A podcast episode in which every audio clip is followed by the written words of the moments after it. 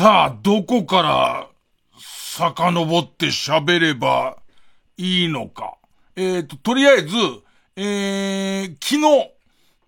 日、日本放送さんのオールナイト日本55周年記念特番の中で伊集院光のオールナイト日本を、えー、やってきたんですけども、やっとの面下げて、えー、両方に言われてますよ。えー、向こうに行った時にはどの面下げてきたんだってことですし、えー、ここに来たらどの面下げて戻ってきたんだっていう感じですけども、やった、やったんですけど、えー、っとね、先週、先週、先々週の、ま、ま、最後の日日曜日が、えー、っと、みんなでジャンクやって、で、その先々週の火曜日が、えー、っと、渋谷公会堂で、えー、爆笑のイベント出してもらったじゃないですか。ほいでね、もうアーカイブないのか爆笑のイベント、まあ、有料だから、有料の見たって基準で聞くのも良くないんだけど、まあもう、もう見れないんだよね。もう見れないことになったんだよね。あのあの映像の入ってる倉庫はもう粉々、粉々だもんね、もうね。月っていう、え、ここは月ですかっていうぐらい後方も、なくなってるっていうね。だから、えっと、思い起こせば、あのー、イベントの中で、えっと、太田さんは、オールナイトに負けねえぞみたいな空気ちょっと出しつつ、出しつつ俺が覚えてる限りは、太田さんが、まだ発表になってない1枠、誰だろうって話多分してたと思うんだよね。で、その時に、えっ、と、伊集院じゃねえの？みたいな話も多分してたと思う。伊集院じゃねえのって言ったら割と間髪入れずに、田中さんが、伊集院はねえよって言ってると思う。で、その時、あの、ラジオと違ってイベントだからみんな見てるし、あれ映像だもんね。配信してたやつね、有料配信のやつ。俺すげえ目泳いでたと思うよ。どうしようみたいな。なんか、でもその時のトーンは、太田さんはなんかやれやれのトーン、伊集院行かなきゃ始まんないじゃんっていうトーンだった。俺はそういう風に受け止めてたんだけど、で、田中さんの方が、そんな非常識なことはないよっていう、その、えっと、ジャンクの20周年出て、そのままオールナイトニッポンの55周年は、ねえだろっていう感じだったの。間髪入れずの感じだったのよ。で、その後、えー、っと、日本放送の野球の特番、ちょ、時系列が割とわかんなくなってんだけど、野球の特番があって、火曜イベントありました。火曜イベントありました。でいて、えっと、その週の土曜日に野球の特番をやったのね。で、その打ち合わせで、何日か前に日本放送行ってんの、俺。ね。えー、だからイベントあった、その後日本放送行って、そしたらたまたま、あの、商店の新レギュラーになった、一之輔師匠が、あの、顔出してくれて、イニさん来たんすねって話した時に、俺、ちょっとこう、その、一之輔さんが商店のメンバーになったのもすごい嬉しくて、感極まっちゃって、もう一方的に思いとして、あのー、すごいことだと思うよっていう。商店で売れる道じゃない方の、もう地道に落語をやっていくっていう道できちんと売れて、で、もはやスケジュールも埋まってるし、落語会のチケットも取れないような状況になってる人が、ここから、あえて焦点に出るっていう道を選ぶのは、だってさ、もうさ、スケジュールは埋まってて、で、自分の完成したい落語にどんどんこう精進してるときに、こう、えっ、ー、と、焦点って売れることに関しては特急券だけど、やっぱり焦点は焦点でやんなきゃなんないこととか、みんなの注目があるから、その、それを引き受けるのは、本当に君は偉いっていう話を一方的にまくし立てて、だけどあれだろうつってずっとこう観光令が敷かれてて、えっ、ー、と自分がこう、えっ、ー、と、決まってるんですっていうことを言えなかったの辛かったろつって。でいて、その前の週にちょっとフリートークでしてた、あのー、超過労、超過労、女性の、えっ、ー、と、新内の人なんかは、困ってたよなんて話してる途中でトーンダウンしてきたのが、あの、ちっちゃい規模で俺もそうだってことに気づいて。あのさ、誰にも言えない、ね、その誰にも言えない状況なんですよ。これもどうして言えないのかもちゃんと話しますよ。誰にも言えない状況の中、ネットはもうトンネルズとビートたけしの二択だってなってんですよ。その、こう、違いますけど、みたいな。もう違いますけど、あの、その前の週まではもう嘘のツイートで、あのー、フライングで言うけど、俺、焦点やるからって書こうとしてた俺だけど、いざ当事者になっちゃうと、これ誰にも言えないまま、どんどんみんなが、たけしさんだ、たけしさんだってなってって、で、知ってる俺が見てても、信憑性があるのが、松村くん入ってなかったじゃん。松村くん入ってなくて、たけしさんの名前が出てこないから、多分、たけしさんと松村くんでダブルたけしみたいなものを、例えば、たけしさんがやっぱり、こう年齢もいってるし疲れてるから、えー、スタミナがないところを、まっちゃんがやるみたいなのも、こ書いてあるんだよ、ネットに。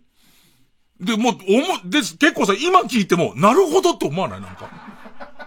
あの、出る出るって言ってて、その、松村くんがたけしさんやってて、で、こう、途中ぐらいからたけしさんが本物出てきて、いつ、どっちなの？めちゃめちゃ面白い？で、ましてや、えっ、ー、と、ギリギリまで発表できないのは、あの、トンネルズさんなのかな？みたいな。で、えっと、それも、ネットで見るわけよ。そうすると、えー、っと、のりさんもタカさんも、割とこう TBS のゆかりのあるところでやってるから、あの、言うに言えないんじゃないかっていう、ちょっとかすってんのよ。その、えー、言うに言えない事情に関しては。だけどさ、で、その、たけしさんかな、トンネルズかな、俺、俺なんだけど、俺じゃないよね、みたいな。今更、今更どんどんみんなの夢が広がっちゃってん中、そのドキドキを、だから、一之助さんの心情をいじってる場合じゃ全然ないのよ。その感じ。で、蓋開けたらさ、で、みんなから、みんなからしてみたら、月曜にその話題なんか、なんか俺の番組の中でその話題はないですよ。月曜日までは言っちゃダメなルールで、その、えっと、火曜日の3時に解禁ですよっていう、あのー、そういう、もう、結構、これはマジで、つって。これマジでダメですから。いろんな人が絡んで決まった、マジでダメですから。マジでって言われて、3回言うってことはこれいいやつなのかなって思った瞬間にマネージャーの栗原が何度も言うからって逆になんてありませんからねっていう。どれだけここにたどり着くまで、その、本当に TBS にも世話になったし、えっ、ー、と、まあ、もちろん日本放送もそうだし、そのホリプロの偉い人とかもなんかいろいろあったから、すげえ言われてて。あ火曜の午後3時だよね。火曜の午後3時に発表になって、多分そ、その後に爆笑が、あの、カーボーイなの。俺これ人づてにしか聞いてないんだけど、太田さん怒ってたでしょ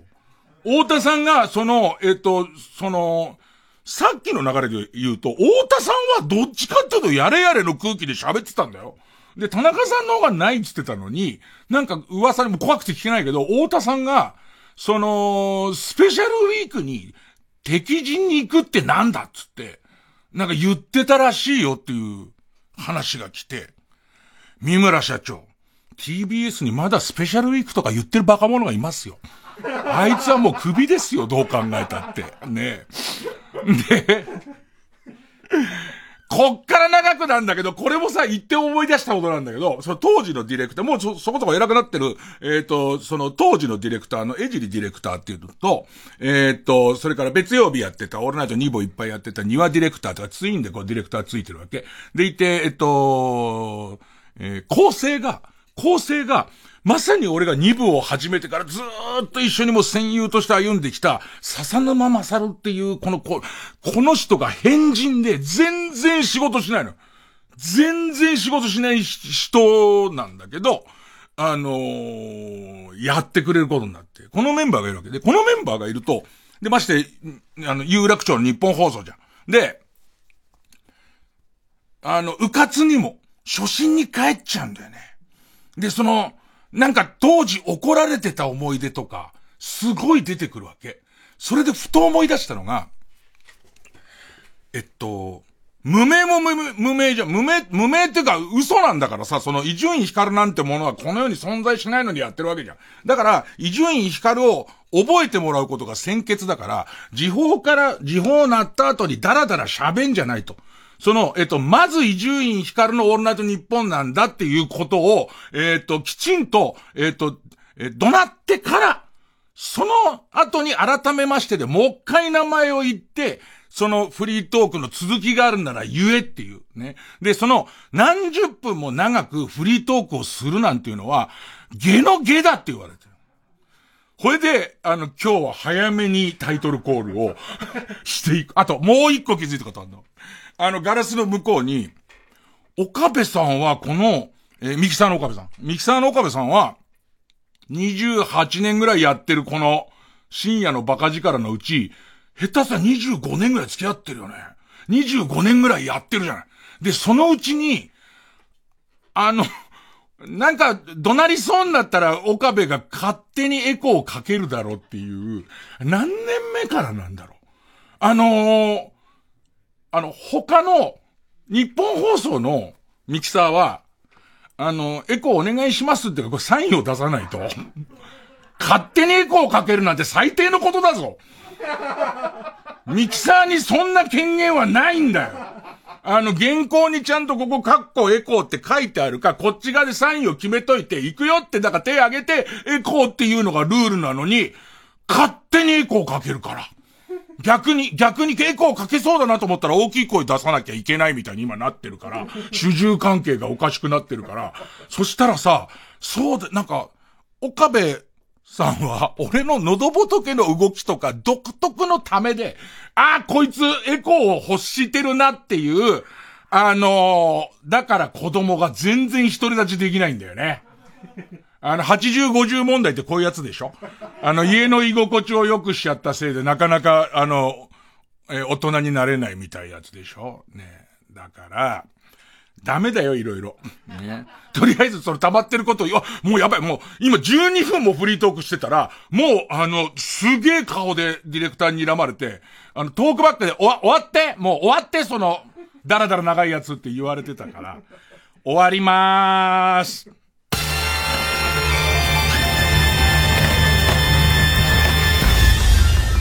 月曜ジャンク。伊集院光る深夜のバカ力。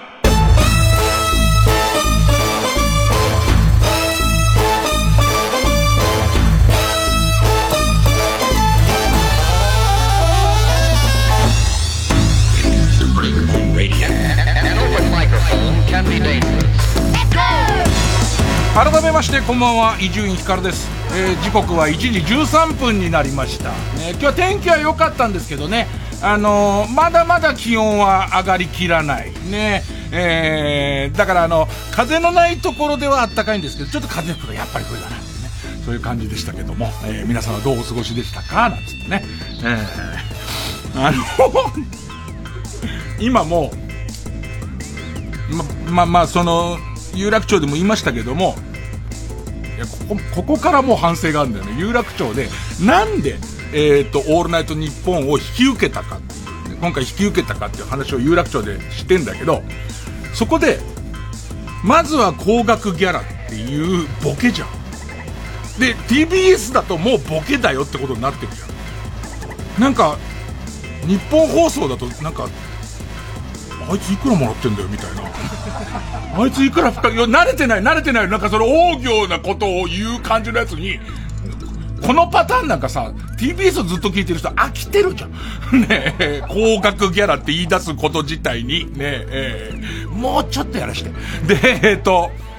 日本放送は、またものすごい量人が来てる。もう社長もいたし、えっと、今までゆかりの人もみんないるし、あとゲストもいっぱいいたから、ゲストの事務所の人が何からもう、もうごった返してる。ホリプロも、なんか偉い人とか来てるのいっぱい。なってるところで、俺がいつもの感じの、まあ、まだ何より高額ギャラねした時に、もうホリプロの人をみんなじっと見て、え、いくらですか？みたいな。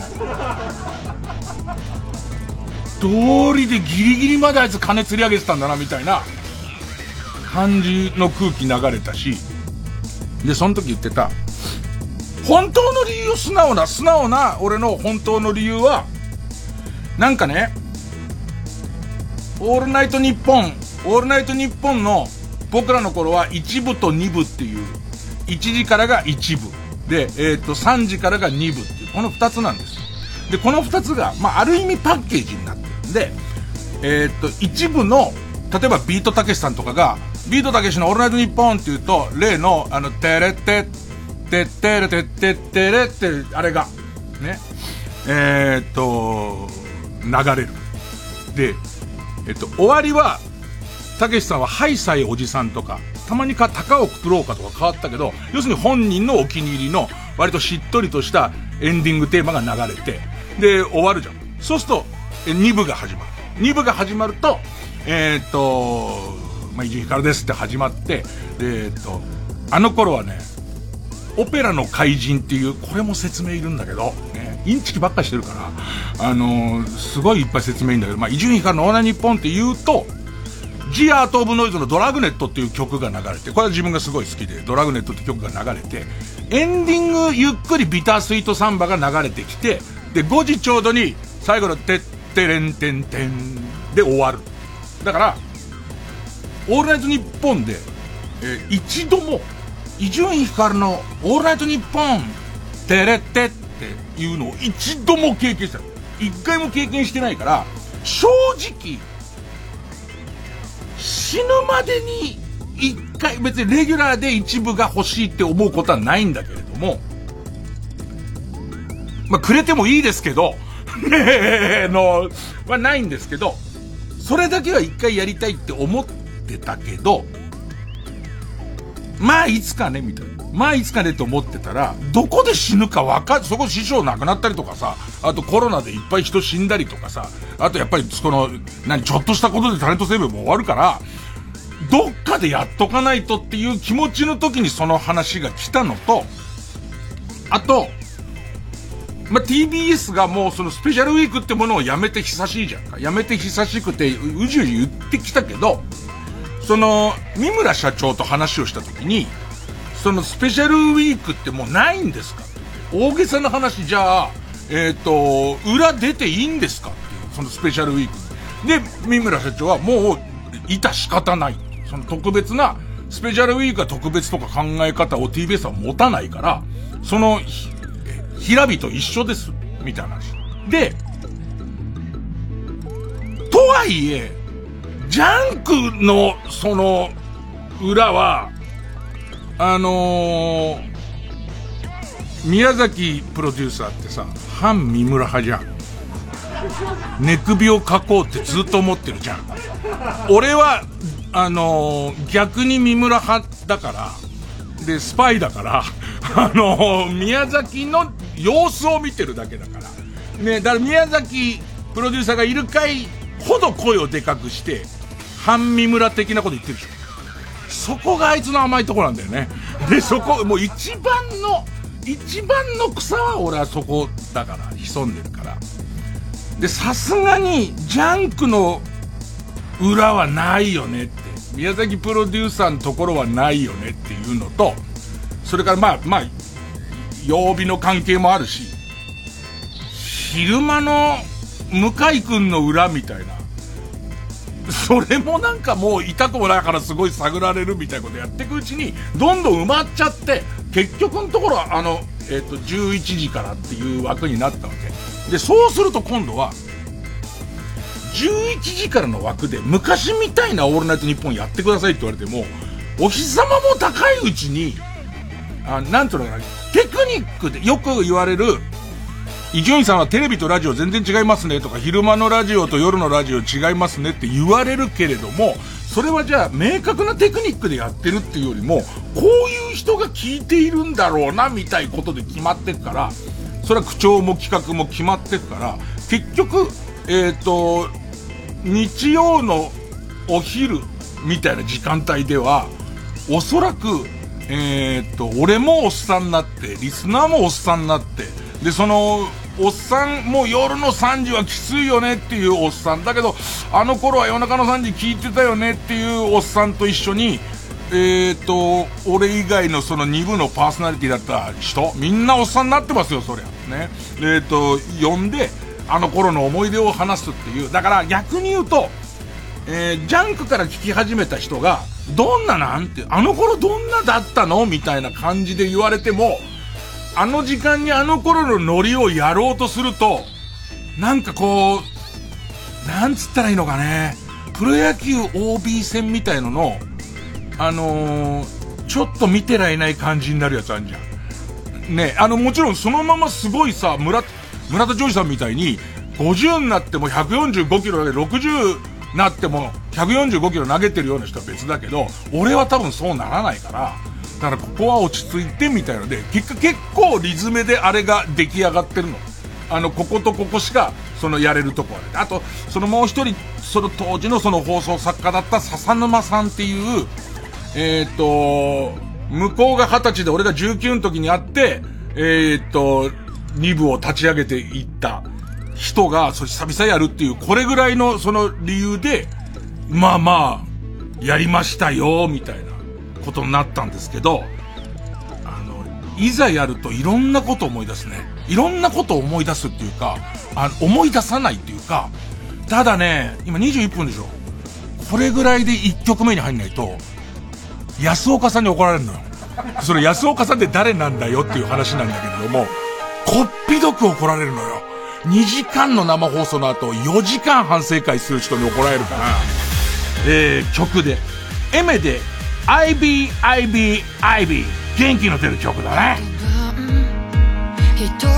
泣き明かしました。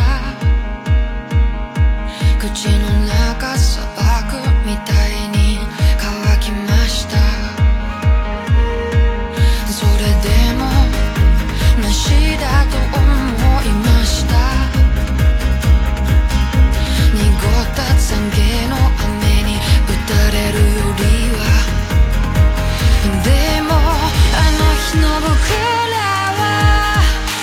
間違っていない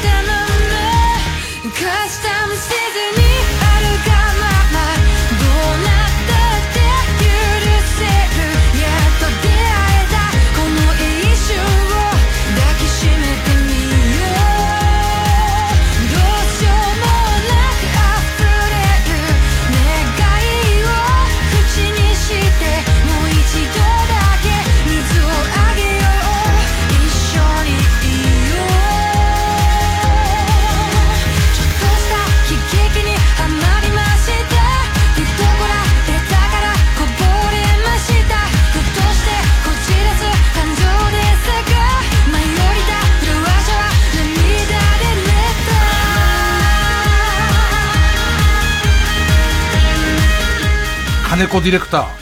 こういうね、あの、1曲目とか2曲目とか入ってるじゃないですか。ちゃんと、そのアーティストのパーソナルデータとか、えっ、と、曲の発売日とかを書いた紙を入れなきゃダメよ。何その、絶対読まないくせにみたいな。何それ。絶対俺それもらってたら、ちゃんと自分のマイストップウォッチ、今日は忘れちゃったけど、その、マイストップウォッチで、もう練習しながら、もうかっこいい、その、それでは聞いてください。IB、IB、IB で、どんがらがった、どんががんのどんみたいなのを、やれんですよ。怒られれば。毎日怒られれば。それを金子 D が甘やかしちゃうから、なんかこう直前になって曲確認して、カタカナがうまく読めないみたいなことが起こるわけでしょ？それはね、そっちの怠慢ですよ。完全に。裁判になったらもうそっちですよ。ね、責任は。で、なんかね、あのーすげえなって、改めてすごいなって思ったこと。ね。やるから、これを、この、オールナイトニッポンをやるから、えっ、ー、と、いろんなことを思い出しておこうと思ったんだけど、何、何がすごいっつっても、意味がわかんないんだ。だから、説明のしようがないんだ。その当時、もう明らかにしてますけど、僕は、えっ、ー、と、修行中の落語家なんですよ。本名は、まだ僕は、えっ、ー、と、お婿さんに行ってないから、えー、っと、田中、田中健っていう、えー、本名なんですよ。俳優で同姓同名の人がいる。ね。会うおじさん、会うおじさんに、じゃあ、え、っと、結婚相手は、わしやった滝川由美だっけ？た、田中、滝川由美さん多分結婚したんじゃないかな。女優の滝川由美だって言われるたびに、ちっちゃくした打ちをしながら、お前はお前のオリジナルで初で言ってると思ってるかもしんねえけど、ずっと言われてるよっていう、まあそういう本名だったんですけど、田中健が弟子入りして川持ちしながら、その、そ当時三遊亭楽太郎の弟子で、えー、っと、三遊亭楽大っていう名前なわけです。名前なんですけど、まあ、ここでも何度も言ってますから、ちょっとはしょりますけど、名前なんですけど、架空のオペラ歌手っていうキャラクターで、えー、と、その、伊集院光っていう嘘の芸名をつけるんです。で、しかも、オペラ座の怪人が、ちょうど、日本で初公演かなんかされてる頃で、そこもキャッチだし、自分が自分の落語のライブでたまにやる一人芝居の中に、その、オペラ歌手、オペラ歌手なんで変な歌を歌ってる人みたいな一人芝居があったせいで、それをなんかぎゅーっとしてその伊集院光っていう、本当はいない、タレント名鑑にも一切載ってない、そのキャラクターを作るわけ。ね。で、すげえと思うのは、週のうち4日ぐらいはカバン持ちやったりとか、落語会出たりとかしてるわけ。で、行って、あと会議をやったりとかして、それ笹沼さんと一緒に会議やったりとか、あと本番の日がありますよっていうぐらいのスケジュールなわけ。ね。そん中でさ、俺毎週フリートークって、要するに、当時から、持ってもいいけど、要するに0を1にするのは禁止っていうルールは、未だに多分変わってないと思う。だけど、明かせないことがいっぱいあるじゃん。その、フェイクをかけなきゃいけないことがすっごいいっぱいあるじゃんか。俺よくやってたな。しかも、フリートーク長いって怒られるぐらいだったから、結構フリートークは好きでやってんのよ。その、えー、落語家なことも、隠しながら、どっかにオペラ風味も入れながら、怒った面白いことを喋るって、わけわかんないじゃん。で、さらには、この番組で一番当たった企画が、はがゆいプロジェクトつって、えっ、ー、と、アイドル、特にこの笹沼さんっていう人がアイドルが好きだったから、俺もこう感化されてアイドル好きになって、で、えっ、ー、と、架空のアイドルをみんなででっち上げようって企画なの。本当はいないんだけど、みんなから、まあ、ある意味、どういう子だと思うとか、どういう子だったら好きになるみたいなことを、要は、えっと、自分ははがゆいちゃんのこういうとこが好きですよみたいのを、今だったらエラとか言うじゃん。そういうんじゃないもうマジで。マジで、なんかこの間の、えっ、ー、と、ええー、まあ、当時は握手会って文化あんまりないんだけど、この間のイベントの時に、白いこう、ミトンの手袋をしてて、それが可愛かったですとか、で、ポニーテールが揺れてて可愛かったですとか、実は中学校の頃の同級生でとかみんな言って、で、好きな食べ物何にするとかってやってって、で、結局デビューまでさせちゃうっていう。で、その企画がすごい当たったおかげで、えー、まあまあ長いできるようになったんだけど、あのさ、嘘のやつが嘘のやつ作るって何？もう、伊集院光の自体、時点で、嘘なんだよ。それが、嘘のやつをプロデュースするわけ。で、実は当時言えなかったけど、ここからもう一転がりあって、羽賀結衣が CD 出したりして売れてくるの。金になるってことをキャッチした出版社が、当時流行ってたね、ダイヤル Q2 っていう、えっ、ー、と、電話かけると結構お金かかって、晩年はエロが多かったんだけど、そのアイドルのおしゃべりとかが聞けますここにかけると、その回電話代と情報料かかりますよ、みたいな、ね。後にあれ果てて、えっ、ー、と、ダイヤル Q2 がかけられない契約にうちの親がして、で、さらには、えっ、ー、と、0990ってダイヤル Q2 始まるんだけど、それじゃない番号のダイヤル Q2、エロのダイヤル Q2 のチラシもらってきて、で、そこにかけてたら、ある月の電話料金の中に、あなたあの、フィンランドにすごい電話かけてるけど覚えあるって言われて。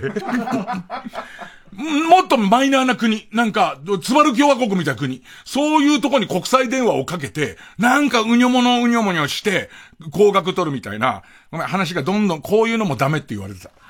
安岡さんに、一本真の話は最初ゴールまで行きなさい、つっ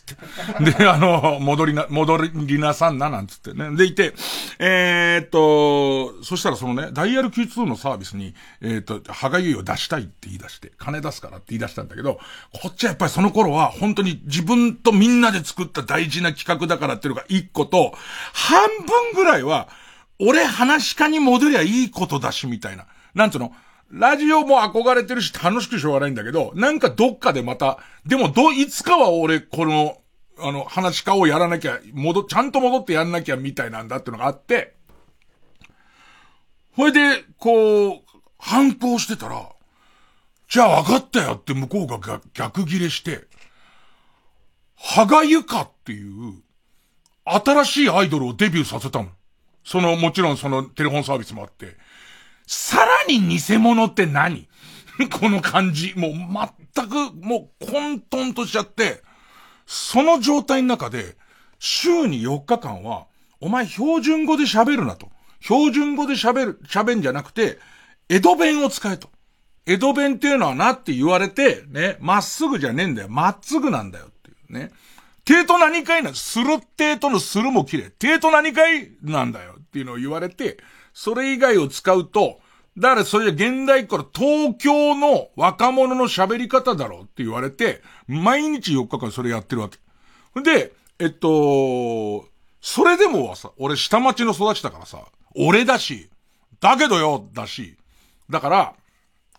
もともとは下町のクソガキの喋り、乱暴な喋り方。で、それをちゃんと江戸弁に変えろって言われてるのに、伊集院光の時だけは、高貴なお坊ちゃんの喋り方をしろっていう、僕って言えって言われるわけ。フリートークできる？だから俺だからね、ユーコリンより難しかったと思う。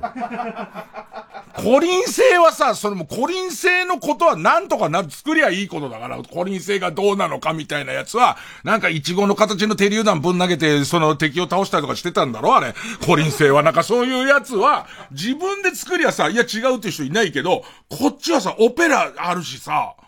それを俺自分の中で、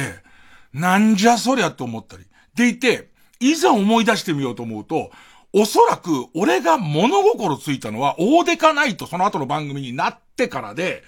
その時期にあんま物心がついてない。だから、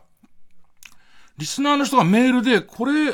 こういうのありましたよねって言われても、よくさ、久しぶりにさ、会った親戚のおばちゃんがさ、幼稚園入る前に最後に会った遠い親戚のおばちゃんがさ、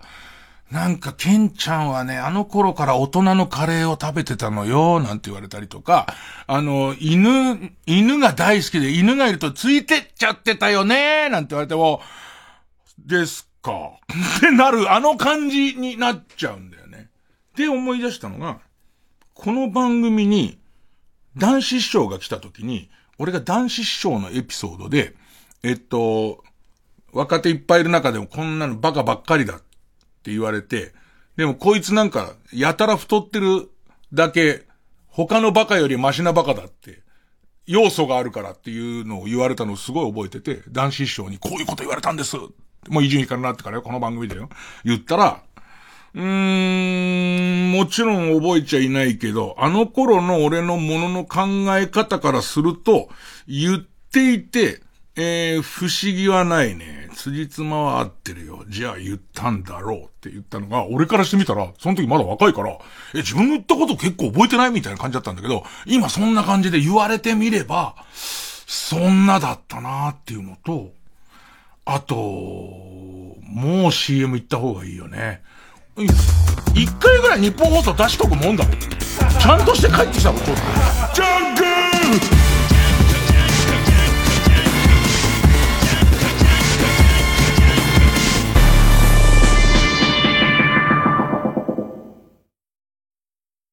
TBS ラジオジャンク。この時間は小学館マルハニチロ他各社の提供でお送りします。ポーの一族衝撃のシリーズ最新作。炎の中に消えたアランを救うためついに動き出したエドが復活の手がかりを探るうちに明らかになる一族の秘密とは。ポーの一族青のパンドラコミックス発売中。小学館。さらば青春の光と三四郎がお届けするスペシャルイベント。TBS ラジオ公演「マンパンスターライブ」は3月23日東京ガーデンシアターで開催します。さらば青春の光です。三四郎です。僕たち3月23日にマンパンスターライブ開催します。とっておきの合同コント他にもたくさん企画してます。ここでしか見られませんよ。ラジオリスナー全員来てほしいです。会場で待ってるよ。ファンあってのチケットは各プレイガイドで販売中。お問い合わせはサンライズプロモーション東京。0570-003337まで。905FM954AM TBS ラジオ。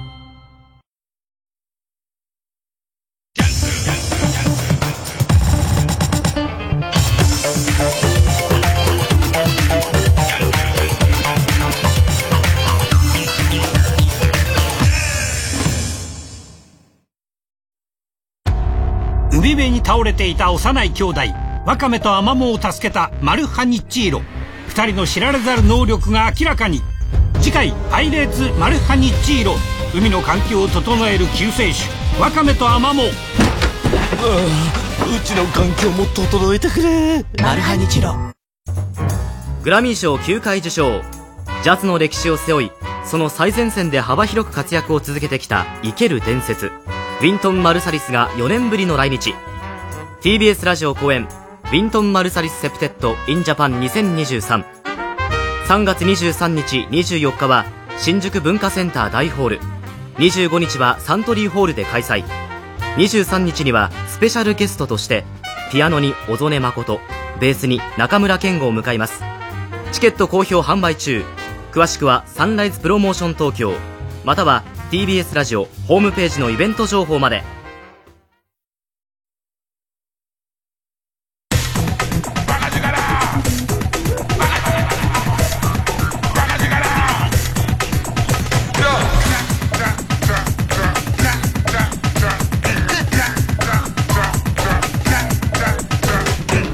月曜ジャンク一丁院光る深夜のバカ力。でもなんかその、久しぶりに、その有楽町行ったのと、それからそのスタッフとかと、で、特にその、笹沼さんと一緒になっていろんなことを思い出して、でもやっぱりその記憶を二人でこう辿るんだけど、辻褄が合わないっていうか、落語もやってて、で、落語は一人弟子だったから、えっ、と、師匠が落語会をやると、必ずおまけでついてって、えー、一回5000円にしろ1万円にしろギャラをもらってるわけ。だから、それで、その、安かったけど、オールナイトニッポンのギャラが、2万円だったかなあ、俺、確かめないとわかんないけど、あの頃ね、よく言われてたのが、オールナイトニッポンは1部も2部もギャラは同じだと。で、やれることが名誉なんだって言われて、2万5千円か2万円だった気がするんだよね。で、だから、そんなに、で、しかも実家暮らしだから、そんなにいわゆる貧乏芸人エピソードとかじゃないはずなんだけど、なんかその、もらった金、な、そこにこう、江戸っ子は酔い越しの金は持たねえみたいな変な空気とか出てきて、必ずこう月末にお金がカツカツになってて全然なくて、で、その、笹沼さんが赤羽の方住んでて、で、僕が田端の方住んでて、その中間点が池袋で、池袋に落ち合って、そこで打ち合わせをするんだけど、お互い相手がいくらか持ってるだろうと思って来るから、全くお金がなくて、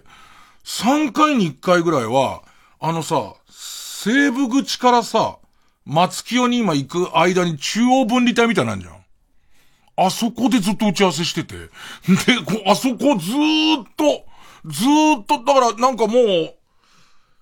多分あまり、あそこにね、ずっと彫刻が立ってたんで、現代彫刻みたいな立ってたんだけど、おそらくずーっとそれを見てるから、現代彫刻と俺と笹沼さんが一番あそこにいたから、あの現代彫刻がある日、例えば角度が5度ずれてたら、あ、変わってるって、わかるぐらい俺あそこにいたんだよね。で、あとお互いもう帰りの電車にしかないまま会うんだけど、俺が給料日で、当時その六本木にあった事務所に行けば、あの、今月の給料が手に入ると。で、そうすると10万とか15万はあるってことになって、じゃあちょっと一緒に行こうって言うけど、これ六本木に行くまでに今持ってるお金は全部使っちゃうから、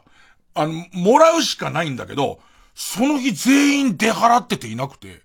で、ずーっとその六本木の、その、マンションの前に誰か帰ってこねえかなって待っててお金もらうみたいな、そんな暮らしをずっとしてたな。で、これはいつまで経ってもそうなんだってことは、大人になってから分かったんだけど、あんまそれが寂しい頃だと思わないでほしくて、そういうもんなんだって思ってほしいんだけど、え、っと、一年を通して今年一番面白かったフリートーク何ですかって聞いて、え、っと、みんながくれる、リスナーがくれるやつと、俺がすげえ印象深いフリートークっていうのはズレが生じるのね。で、企画にしてもまあまあそうなんだけど、なんかその、オールナイトの2部でどんなフリートークしてたかは未だに思い出せない。さっき言ったように、どうやってたんだろうって思うから。その、オペラ歌手設定を守りながら、でも日々出かけてるところは寄せ若竹で、みたいなところの中で何喋ったか覚えてないんだけど、一個だけ、その、2部の段階で掴んだって。俺、なんかラジオのフリートークとか、えっ、ー、と、まあ、お笑い、お笑い、変則的だけども、お笑いとしての生き方ってこうなんだ。もしくはラジオパーソナリティとしての生き方はこうなんだって思った記憶のある日っていうのがあって、それはその、笹沼さんに聞いても、そんなこと言ってたっけっていう感じなんだけど、ある日ね、家のベッド、この実家の2階住んだ、実家の2階住んだ時に、ベッドを買い替えることになって、そのベッドが体重に耐えきれなくなって壊れちゃって、そのベッドを買い替えることになったんだけど、自分の部屋からベッドを、えっ、ー、と、下ろすのに、業者を呼んで、なんかあの、ロープみたいで縛ってちゃんと下ろすみたいのをやんなきゃならないんだけど、その金がもったいないなって思ってどうしようかなってずっと思った時に、えっと、うちは実家、実は庭が広くて、あのー駐車場もやってたから、すごい広い庭があるんだけど、そうか。ここに向かって2階からぶん投げればいいんだと思って。面白いからっていう。その その時に別に今こうやって話も何の面白い話もないんだけど、結局、2階の窓からぶん投げたの。ね。でいて、ぶん、よくわかんないんだけど、そのぶん投げた時に、あんまりバーンと音が大きく聞こえると嫌だから、外に向かってラジカセでまず大きめに、えっと、音をあの、歌を流す。で、歌を流して、多分ね、大和なでしこ七演芸ってキョンキョンの曲だったと思うんだけど、それをガンガン流すわけ。で、何度もリピートして20分ぐらい。で、えっ、ー、と、誰も文句言ってこなければ今だと思って。要はあんまり音を気にしてないんだ、周りがっていうことで、そこでぶん投げたら、すっげえ気持ちよくて。ベッドがなんかこう、えっと、投げた時は斜めなのに、縦になりながら、角がこう、アスファルトの駐車場よりガーンって当たって、なんかこう、綺麗な感じにバラバラになってくるのを見て、で、それバラバラになったところを見た時のなんかあの、俺、おちんちんビンビンに立ってて、んで、わかんないけど、ペット投げ捨てたら。で、多分ね、このおちんちんビンビン立ってたのは、今も克明に思い出すけど、このことは言うと、安岡さんに怒られるから、その頃は脳死もネタだったから、あの、言ってないと思うけど、その時に、面白い結果が出るんだ。で、出れば、いい。あの、俺たちの仕事のいいところは、面白い結果さえ出れば、そこを基準でいいんだっていうのに、目覚めたのが、その時だった。あとはもう一個、これはリスナーの人もハプニングだから覚えてる人、まあまあ、いるかもな。まあ、いるかもっつったって、当時聞いてて、俺が二十歳ってことは、もう35年前でしょ ?35 年前から今まで、だって聞いてた人も俺と同い年とかだからね。二十歳の番組は二十歳が聞いたりするわけだからね。55でしょ ?55 でこんな時間起きてちゃダメだよみんな。で、だから、どれぐらい、その、あ、俺聞いてたよって人がラジオの前にいるかどうかわかんないけど、なんかね、名古屋で仕事やって帰ってくる時に新幹線がトラブルで、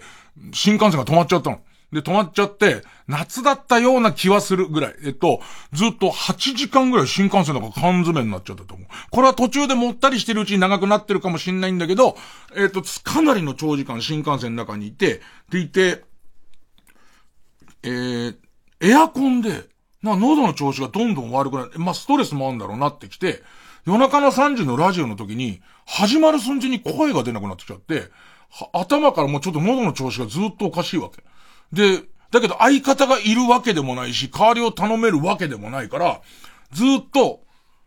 かなり天竜源一郎感出てきて、えっ、ー、と、もう、よれよれでやってどうしようってなってて。で、当時よくあったのが、あまりにつまらないフリートークをしてると、その例の、まあ、安岡さんっていう、僕を見出してくれた、その、エジリディレクターよりも偉いディレクターが、電話をかけてきて、どういうつもりなのかなっていう。あの、この人はね、怒鳴んないんですよ。あの、わかりやすいから怒鳴ったりとか迫力いつも出して喋ることが多いんですけど、えっと、CM 打って、スタジオのイジンクに聞いてほしいんだけど、どういうつもりなのかな？その延々とつまらない話をしてるのは、作戦って聞いてくれるって、こういう感じの人なんですけど、この時にテレフォンがかかってくるんですよ。かかってきて、あのー、今すぐ行くって言われて、局に来るんですけど、この感じって助けてくれる感じするじゃないですか。じゃなくて、怒ってて、こんなチャンスをなんで面白くしないんだっつって言い出して、あのー、レコード室行って、森進一のカラオケを持ってきて、ずっと森進一として喋れと。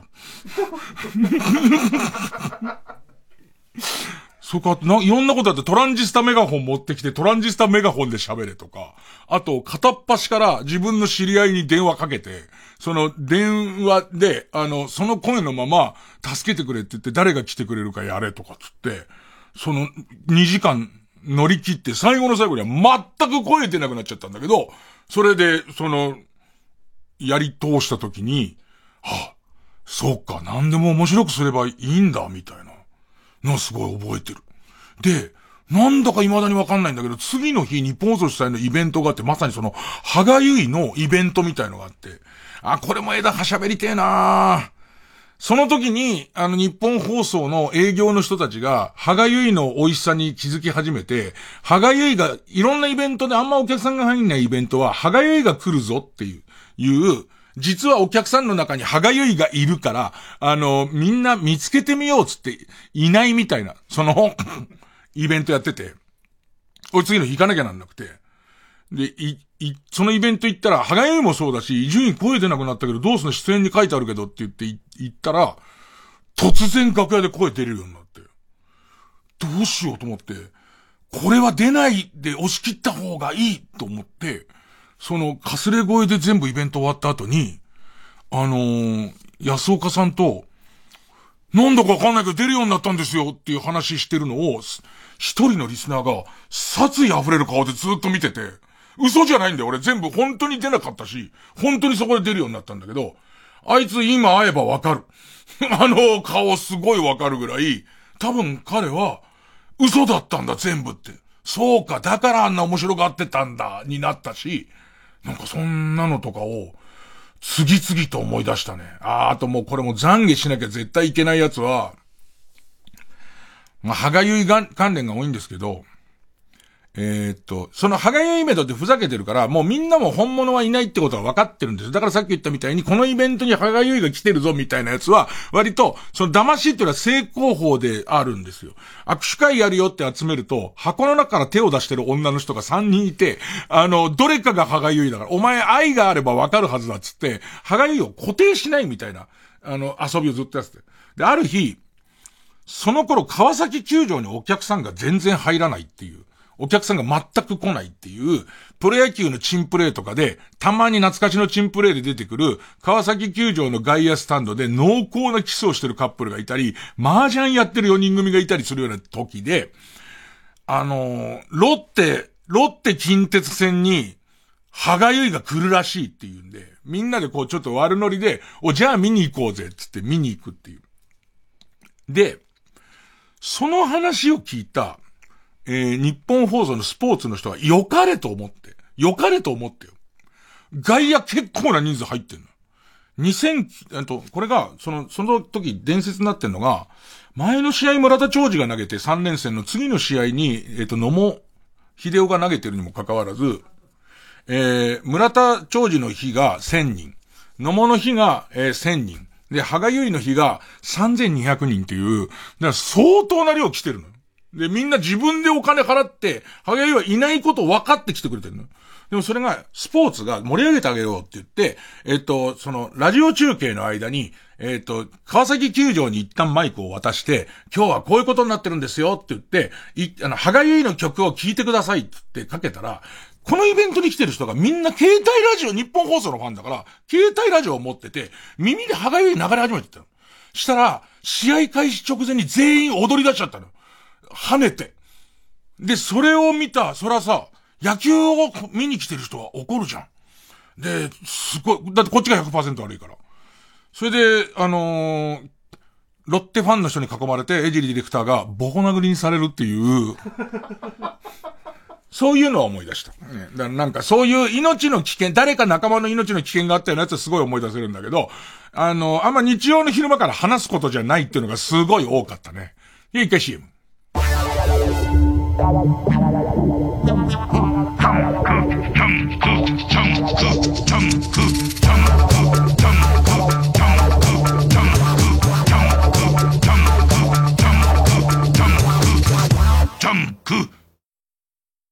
ここでザ・ランページのノーグラビティをお聴きください。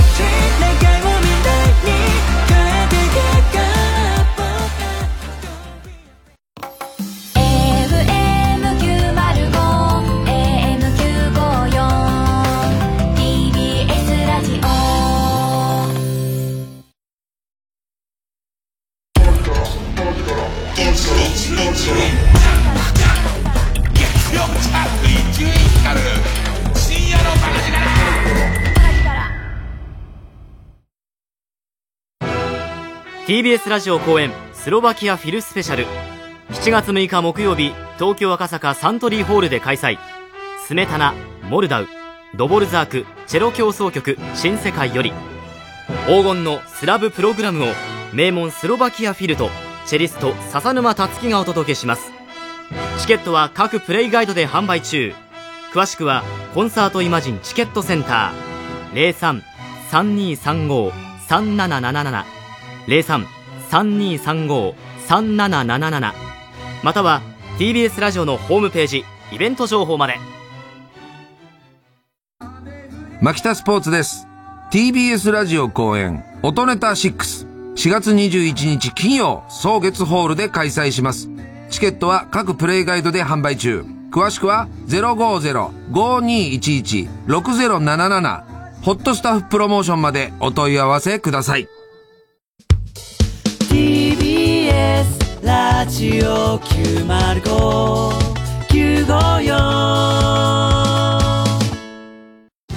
TBS ラジオジャンクこの時間は小学館マルハニチロ他各社の提供でお送りしました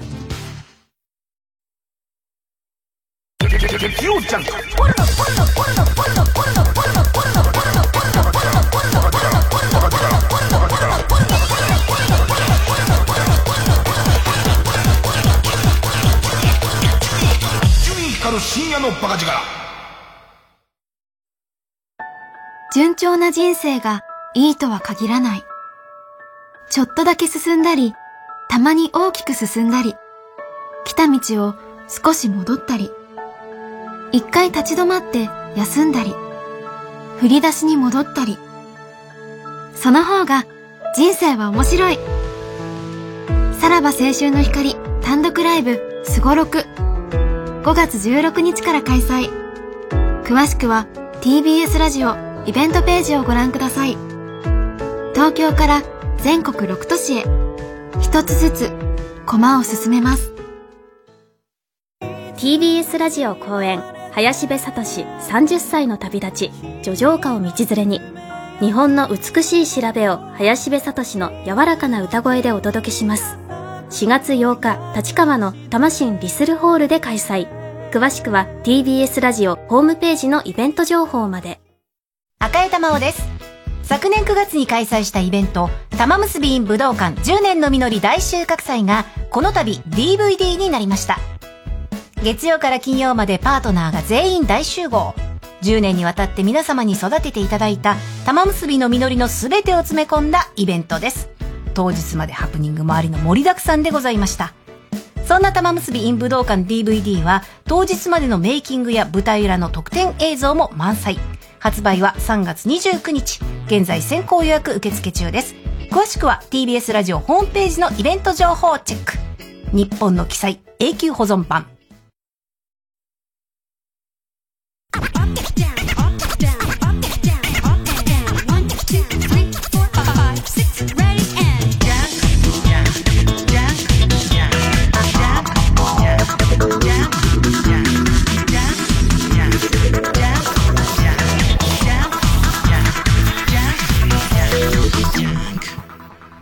なんかね、いつも俺、安岡さんの、その、俺を見出してくれたディレクターの、その、当時日本放送の安岡さんのキャラクターをミスリードしてる気がするんだよね。俺にだけなんだよ。これもう俺にだけっていうのが、えっ、と、当時の、えっ、と、オールナイト日本のあり方、特に2部のあり方みたいなものと関係してくんだけど、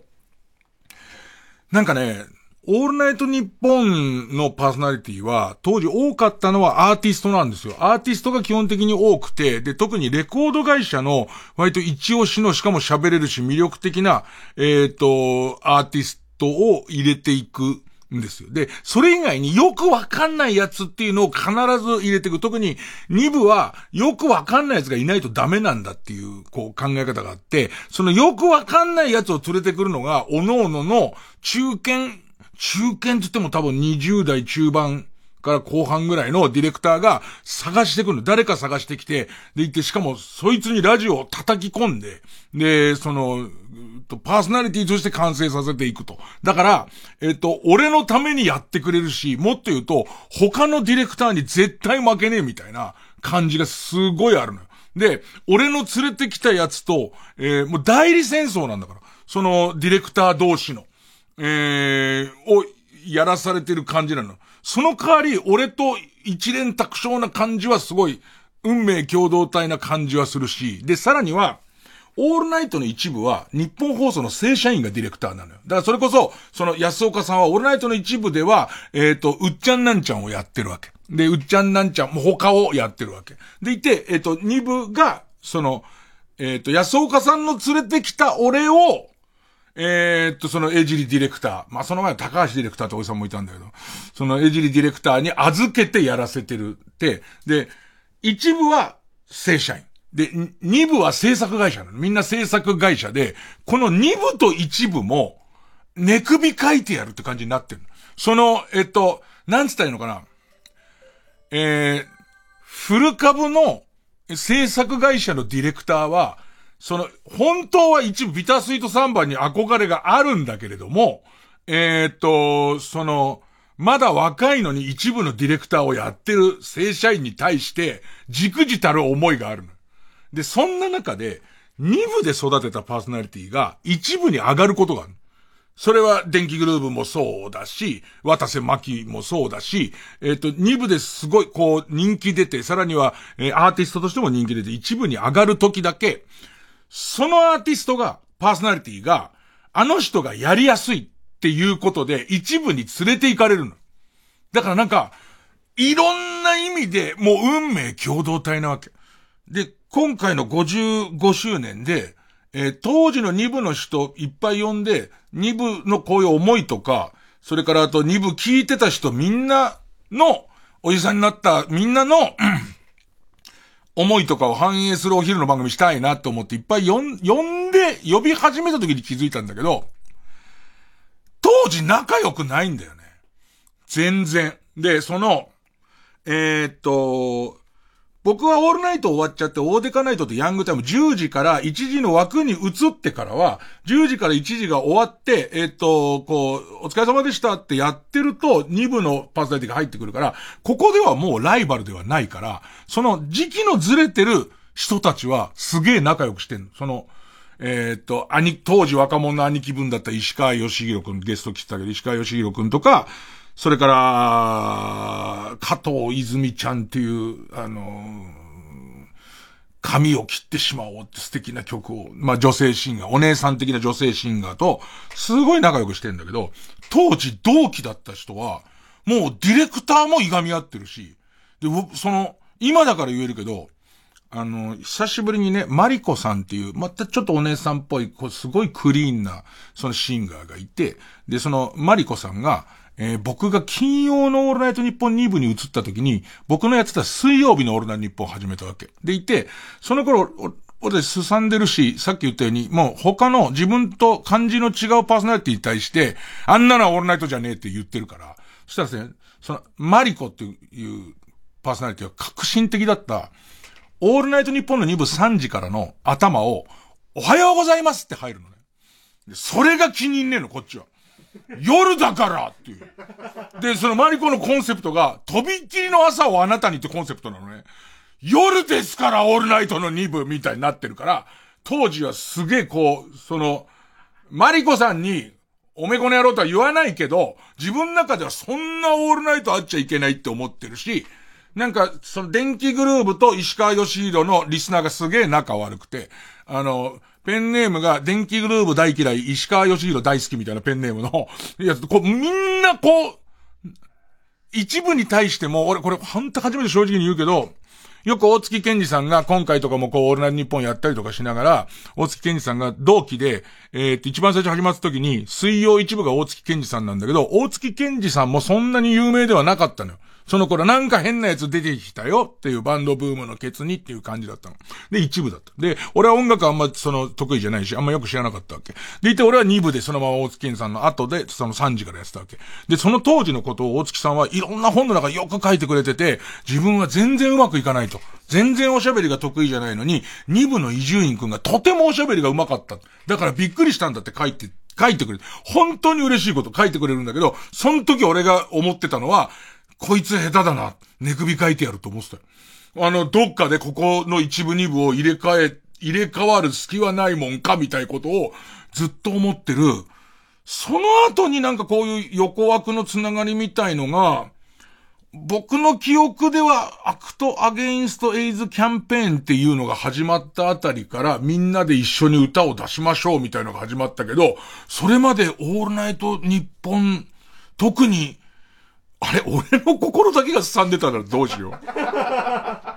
ちょっと難しい。その、アーティストは少し違う心持ちでいたような気もするの、なんか。あの、アーティストで、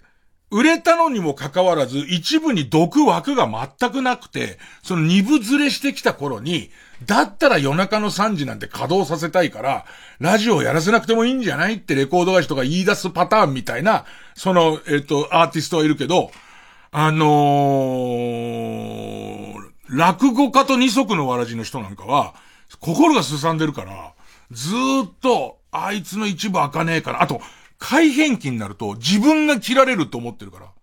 昔からいい時だけの日本放送って言葉が、言葉がみんなの中にあって、良くも悪くも、オールナイトの一部は2年。で、2部は1年で改変されちゃうっていうのがあって、改変期が近づいてくるとみんなそわそわしちゃって、その、噂が入ってくるわけよ。なんか、どっかのバンドなんとかっていうやつがやるらしいぞってなってくる。で、この、こいつもやるらしいって入ってくると、2枠いなくなんじゃん、みたいな。じゃあおはようございますっつってんだったら朝の番組やりゃいいんじゃないのかみたいな。そういうで、いい人なんだよ、マリコ。あと歌がいい。昨日も別にアカペラで歌えるぐらい好きでさ、歌がさ。だけどやっぱりどっかで、俺ちょっと待てよって、その、それこそ聴取率とか見て、順番で言えば俺が切られることはないけど、その時事務所もないから俺。もうすでに事務所もないから、押してくれるレコード会社もないから、俺の番なんじゃないかみたいな、なんかね、いろんな側面があって、素敵な話だけでもないし、かといって、死んじゃった河村香織とすごい仲良くしてた思い出もあるし、だけど、やっかんでもいたんだよね、なんかね。だからなんか、思い出してもこう思い出しきれなくて、だから人からこうなんじゃないって言われても素直に入ってくるかどうかもわかんないんだけど、ただ結論としては青春だったということになりました、なんか。ね。で、青春だったって思っちゃうことの寂しさは、もう絶頂期は過ぎているっていう覚悟もないと。結局青春って分母の方が決まってから、あれが青春だったっていう、その性能曲線のどこがトップの位置で、このオロセングラフの上り上司の、えっ、ー、と、勢いのいい時の、若い時のことを青春って言うから、ああ、だから、なんか、当時はよくわかんなかったけど、その、えー、現代彫刻と鳩と笹沼さんしかいない中央分離帯で作ってた番組だけど、でもなんかね、そんな思いましたよ。ね。曲いきますか。えー、曲は古いリホでピンクの髪。夢から覚めたみたい洗い流せばおしまいなブリッジは3回、ピンクのファッション誰でもない私だけのためにおしゃれをして短いブラックヘア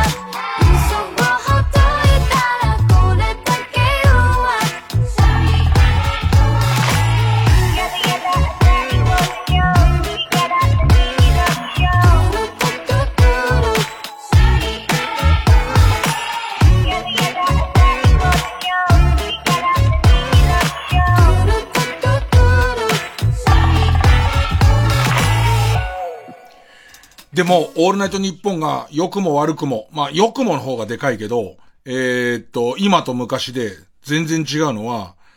もうさ、知らない人なんか一人もいないじゃん。お笑いでオールナイトニッポンやろうと思ったら、まずそこそこ売れてこいよって話じゃん。その、だって三四郎ですら二部と一部行ったり来たりするわけでしょ別に三四郎知らない人なんかいないですよ。その、もう面白くて、オールナイトやりたかったらそこそこテレビで結果出してこいよってことじゃん。その結果出してきた人がずらーって並んでいくのがオールナイト日本だから、あのー、俺はラッキーだったって本当に思ってるし、今後なんだかわかんない人が教育されて、こうなんだかわかんないまま、まあ、売れたとは思わないけど、そこそこ長く続けるみたいなことって、あの、ラジオのイベントに人来てくれるみたいなこととかが、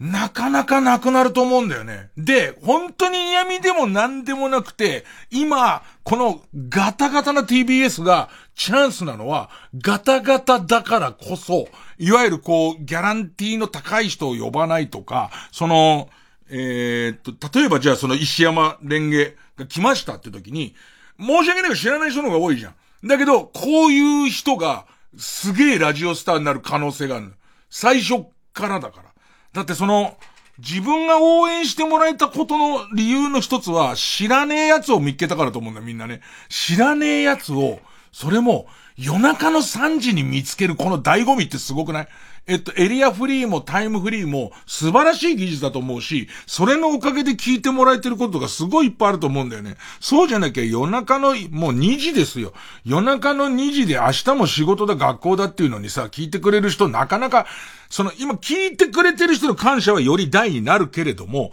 その名前以外聞くなよってわけいかないのもわかるじゃん。だけど、あの頃の、その、水曜の3時にエリアフリーとかないから、もう謎の拾い方を、で、なんかこう、お便りとかで伊集院さん風向きのいい時だけ聞いていますみたいな。何それみたいな。えっ、と、その先週は雲が厚かったので受信できませんでしたがみたいな、本当に来るんだって。で、その、みんなも知り方も、一部のネット局が30何曲あるのに、2部8曲とかだから、そうすると、一部のケツで、この後誰々ちゃんって言ってくれる人がいるわけ。いても、その人流れないんだから。その、歌うヘッドライトが来ちゃうわけだから、で、その、なんか逆もあったらしいよ。2部だけっていう、クロスしちゃっててよくわかんなくなっちゃってて、一部の人の呼びかけで、えっ、ー、と、こう変なこと言わされてるにもかかわらず、自主的に変なこと言ってるみたいな。なんか昨日聞いたのは、加藤泉ちゃんが、えっ、ー、と、うっちゃんなんちゃんが当時、ちょっとエロいこと言ってほしいみたいなことを最後のメッセージで言うわけ。で、そうすると照れながら言う、その、え加藤泉ちゃんが言って番組始まるんだけど、知らない人からしたら、この子急に何みたいな。でもさ、そういう時に諦めないで、なんかその、うっちゃんなんちゃんが、こう、言、言ってる加藤泉が、もしくは俺もうっちゃんなんちゃんとジョイントしたことあるから、伊集院光が、えっ、ー、と、面白いらしいけどって言うんで、一生懸命ダイヤル、もう本当にスパイみたいに、ラジオのダイヤルって言葉もすごいけど、本当にあの、ちょっとあの、所さんの番組で金庫開けてるような感じだよな。あの、ちょ、すごい電波状況の悪いやつを、ちょっとずつ行きながら、なんか聞こえたと思ったら急になんかよくわかんないトラック無線拾っちゃったりとかして、で、そんな中に、落語をやってる時にね、大きい声でこうやって喋って、こう聞かせ、最初無理やり聞かせるみたいなことは二流で、結局、ちっちゃい聞きにくい声とトーンになった時に、向こう側が、え、何何？ってやったらこっちのもんなんだと。そのもちろん、下手くそが小さい声、聞きにくい声で始めちゃったら、聞かないだけなんだけど、うまい上に、面白い上に途中のトーンが下がると、ちょっと何何何何言ってんの？ちょっと聞き取れないってなるじゃん。その、能動的に聞こうとした行為っていうのは、とても強いからって言って、だから、あの頃のリスナーの人とかが、未だに聞き続けてくれたりとか、なんかこう熱い思いを持ってくれたりすることの原因の一つに、すげえ聞きづらかったからっていう、得体の知れない奴がすげえ聞きづらい時間に、なんかこう喋ってたからつって、それが面白かったか、俺よりダメな奴が生きているか、わかんないけど、なんかその感じが、でかかったんだと思うんだよね。で、もちろん、その、テレビで見たことある、もう活躍してる面白い人が長尺で本音を喋るみたいな価値は、未だに変わらないんだけれども、なんかあのー、得体の知れない熱気みたいなやつは聞きづらかったってのは、でかいかね。月曜ジャンク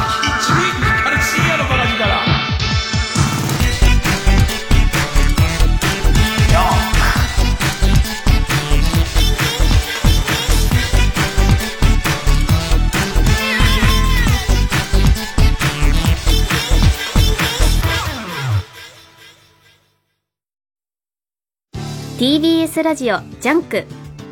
この時間は小学館マルハニチロ他各社の提供でお送りします。行くべ!映画だと音が鳴るけど漫画だとみんなの想像力が頼りなんだよな。だけど映画では描かれない俺たちの熱いエピソードが楽しめるべ。アニメ映画原作コミックス「 BLUE GIANT」全10巻発売中!小学館!世の中何かとシェアの時代。献血は生きる力をシェアできる。あなたの元気を誰かの明日にシェアしよう。二十歳の献血。日本赤十字社。ウルトラマンタイアップ中。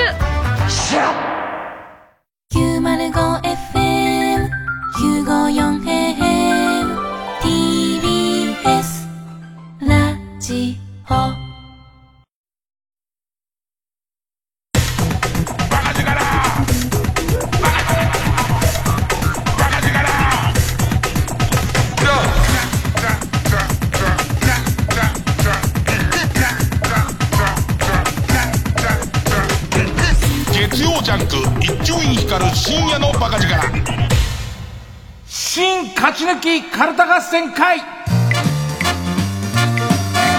あいつの頭はあいうえそれこそさ地方局で聞いてくれてた人なんてさネットしてない地方局で聞いてくれてた人なんてさ伊集院光対裏番組とかじゃないからね。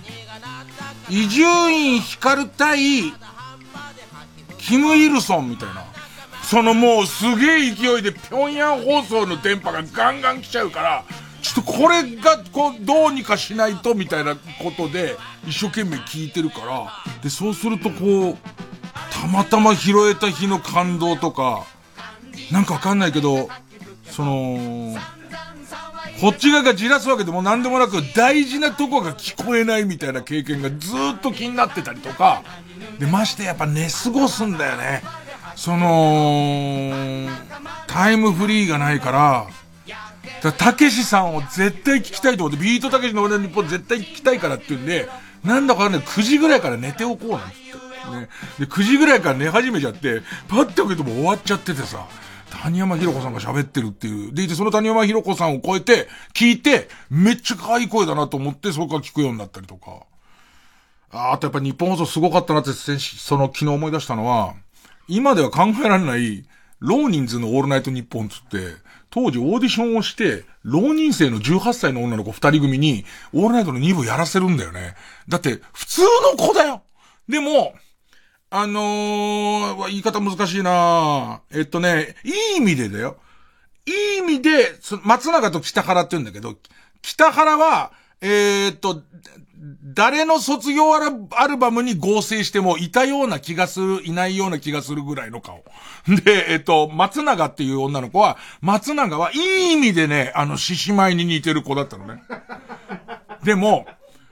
この子が、その松永が、それこそ電気グルーヴが大好きで、電気グルーヴのトークに感化されて、割と喋りのリズムがいいの。で、良くて、で、しかも、えっと、二人とも、ガチ、本人が昨日言ってたから言いますけど、そのガチ処女だと。ガチ処女で、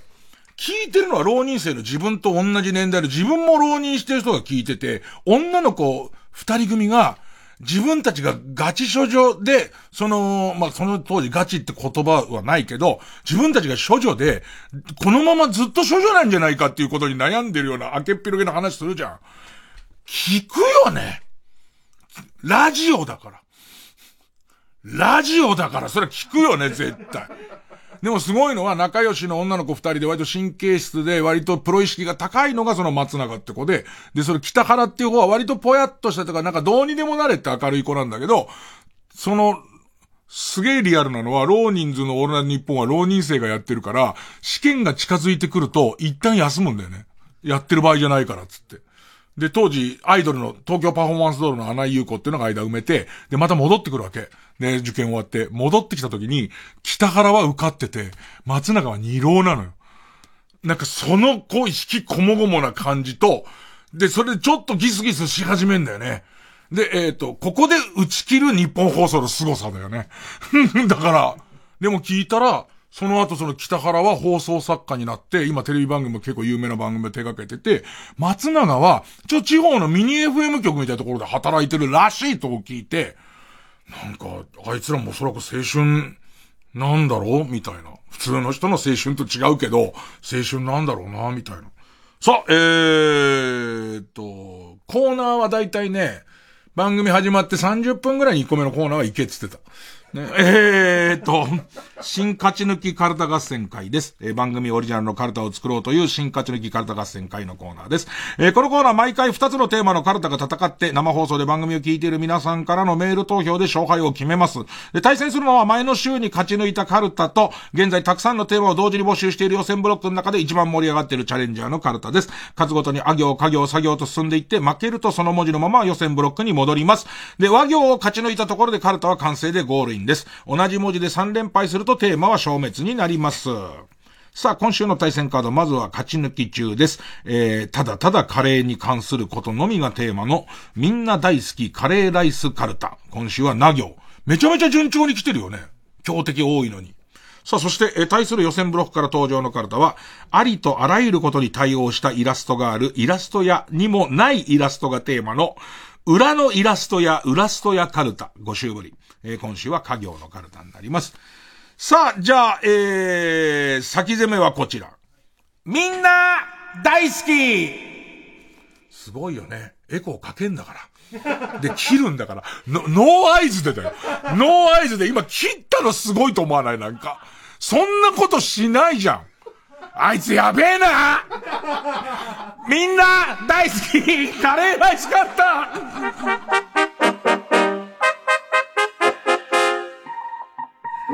これさ、ニッポン放送とかすごい最新式のイヤホンになってんのにさ、昔ながらのやつじゃん。これあれでなんかこう耳に入れた時にプスって脳までなんか出て、やってんな岡部やってんな俺のなんかノート喋れよじゃねえんだよ。ディレクターじゃないんだから。いいから喋れよじゃないんだよ。さあ、えー、行きましょう。な。ペンネームマイペースな。ナースのお仕事で、うっかり点滴とレトルトカレーを間違えて注入してしまい、松下由紀に怒られる水木有さん。はーじゃねえよ。えー、えー、ペンネーム鴨志田四郎な、夏休みの野外体験で、女の子が僕のお腹にカレーをこぼしてしまい、必死に汚れを落とそうとしてくれたあの時が、僕の人生の中で一番セックスに近づいた瞬間でしたね。わかるわいや、あのね、汚れた大人になってくとわかんないんだけどね、あのー、セックスに近づいた瞬間ってある。最大、最大にセックスに近づいた。だこれがいいのはさ、その、二十歳とかでオールナイトやってるとさ、なんかいいんだよね。セックスに近づいた瞬間の生々しさとか、あの時が最短距離だったけど、今日塗り替えたみたいな。まだまだだけど、みたいな。えー、ペンネーム、トランザム、な、何は金融道の背景に書かれている、とてもとても口には出せない名前のカレーや。多分、レタリングはここ一番や似てんだよね。ここじゃないよね。多分。言葉の中に名が入るもんね。絶対ね。えー、ね。でいて、これを続けて発音すると、あら不思議って、こんなに長いラジオのキャリアがなくなりましたっていうことになりますからね。えー、ペンネーム老婆の肛門。な。七尾ポーズを突然してみたくなり、カレーを煮込んでいる待ち時間に台所で、七尾ポーズを取ってみたら、まな板にケツがガツンと当たってしまい、滑り落ちてきた包丁が足の甲に突き刺さって、のた打ち回っているうちに、新しい年を迎えました。いやなんか、台所、台所仕事とかをさ、慣れないでやってるとさ、あるよね、危機一髪みたいなさ、あのさ、ブロッコリーのシーンを SDGs だから、短冊に切って炒めて食おうかななんてこと思うわけよ。ちょっと意外に硬くてさ、なんか、そうなんていうの、ぬーってやったところでゴロンっていくときない？あの時の、自分のこう、親指ギリギリのところのまな板に刺さ、刺さるぐらい包丁いった時の、ブロッコリーに殺されることもあるんだなみたいな。あの感じ。で新年を迎えました。という。ペンネーム形状記憶老人な、納豆カレーのライス特盛り、チーズトッピングと注文するたび、お店の奥にある裏カジノに通されるが、本当は普通に納豆カレーが食べたいのだが、ごめんごめんごめん。あの、セキュリティが甘すぎる。ね。あの、合言葉の、えー、危険度が高い。ね。納豆カレーのライス特盛りチーズトッピング。頼むだろ、普通に。うんうんうんうん。こちらへどうぞ。冷蔵庫ガラガラガラガラガラって入って横入れんだよね。そうするとすごいレートの、すごいレートの、なんかこう、ブラックジャックやってるやつがいてね。えー、ペンネームソフィーと双子の姉妹。な、ナジャグランディーバみたいな魚をもらったので、カレーで煮込んだら食べられました。すげえわかんない。ナジャグランディーバみたいな魚沖縄にいるよね。沖縄にナジャ、ね、ナジャの魚いるよね。でいて多分焼き魚にすると、なんかより緑と赤のところがすごい際立っちゃって、とてもじゃないけどってなったから、あ、カレーで煮込んじゃえばいいんだっつったら、意外に食えんな、なんちゃ、なんつってね。ペンネーム、鈴虫食べた、な、なす中西のサイン色紙。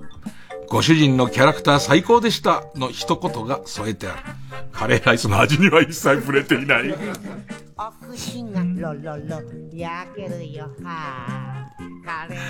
ペンネームマイペース。な。ナツメグなんか入れたらポケモンカレーの良さが死んじゃうだろうが、ババア。ポケモンカレーの良さっていうのいいよね。なんか、その、内弁慶、もう内弁慶なんて、もう自分なんか自分で言ってて耳が痛いですけど、内弁慶なんて言える立場にないぐらいの年齢で、ポケモンカレーを、その、ついてるカードとか、ああいうの目当てで買ってる感じなんだけど、偉いのは、ちゃんと味も好きなんだね。だから夏目食いれんじゃねえよつってんだよね、きっとね。ペンネーム2番煎じヌードル。な。泣ける風俗レビューを書く男として、風俗掲示板界隈では少しは有名な僕ですが、一切顔出しをしていないのに、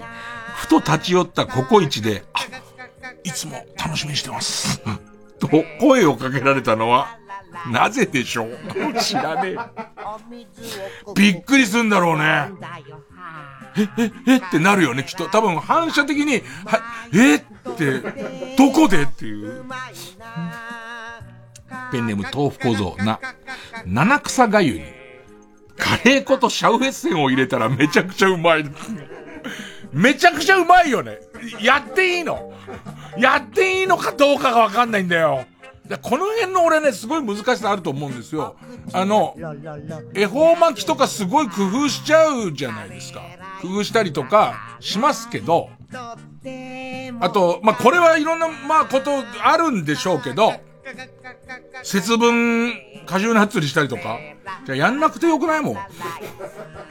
やんなくていいよね。そうやって、丸々やんなくていいよね、なんかね。うーん。ペンネームストレンジラブな、納豆カレーの糸を自由自在に使って、ビルとビルの間を飛び回るスパイダーマンがとてもかっこいい。えー、ペンネームたまずな、泣かず飛ばずだった路上シンガーの私ですが、ついに死にこだわり、聞き手の心を震わせるという目標を捨て去って、全裸でカレー鍋に入りながら絶叫して歌うという方法で、少しずつ注目を集められるようになってきました。まずはね、まずは、ま、あのね、大事なことは、よくこんなプライドを捨てたことはできないっていうね、カレー鍋なんかに入れないっていう考え方もありましょうけども、プライド一旦横に置いといてカレー鍋に入って絶叫する形で売れた後にセカンドシングルを戻そうよ。ただ、問題はね、戻せないんだよね。一旦横に置いたプライドがどこを探しても見当たらないんだよね。そこの、まあ、それはそれで幸せなんですよ。ね、えー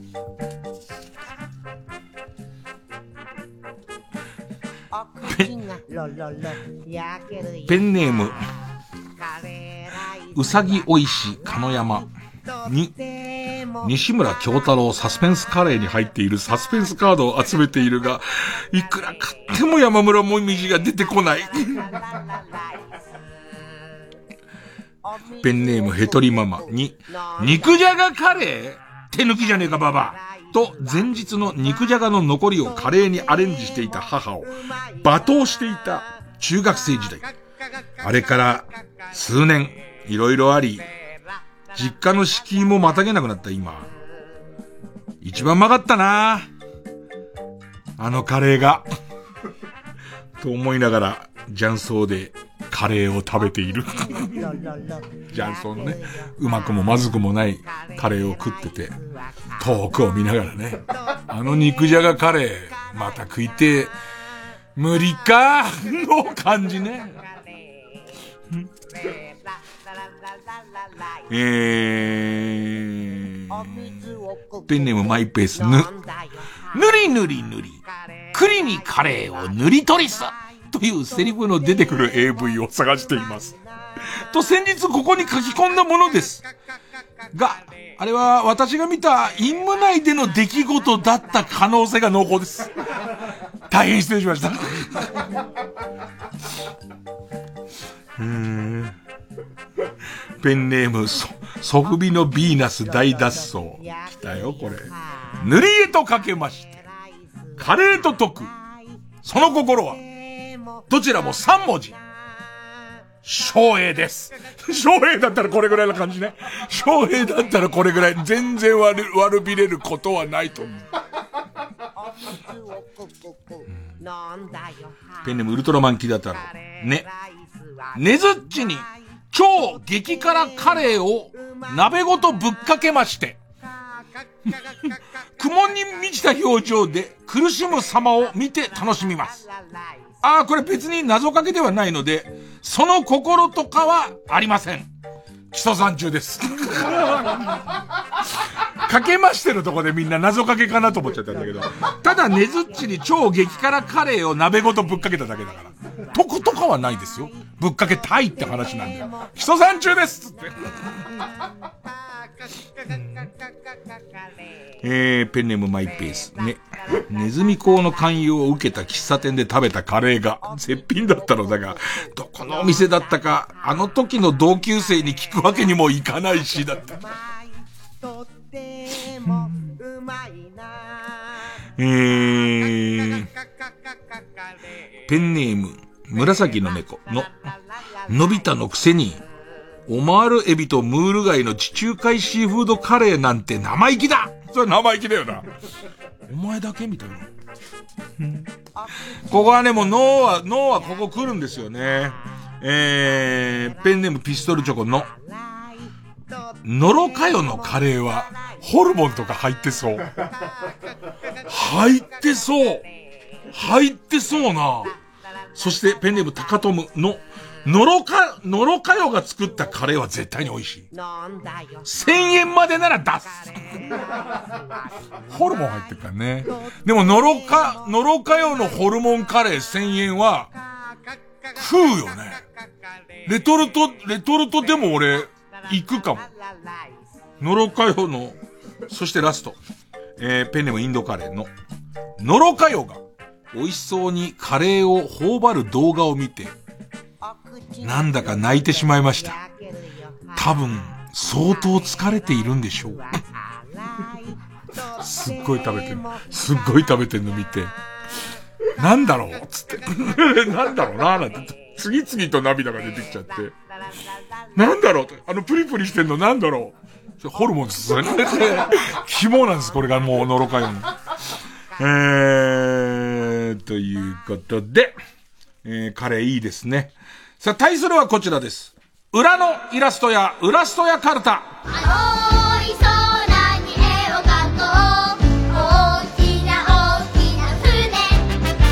ペンネームヒメルテアか、仮面舞踏会に、だるま弁当の蓋をつけて参加している人のイラスト。みんながパピヨンみたいなのに、一人だけだるま弁当のだるま丸々だから、口んとこお金入れられるようになってるからね。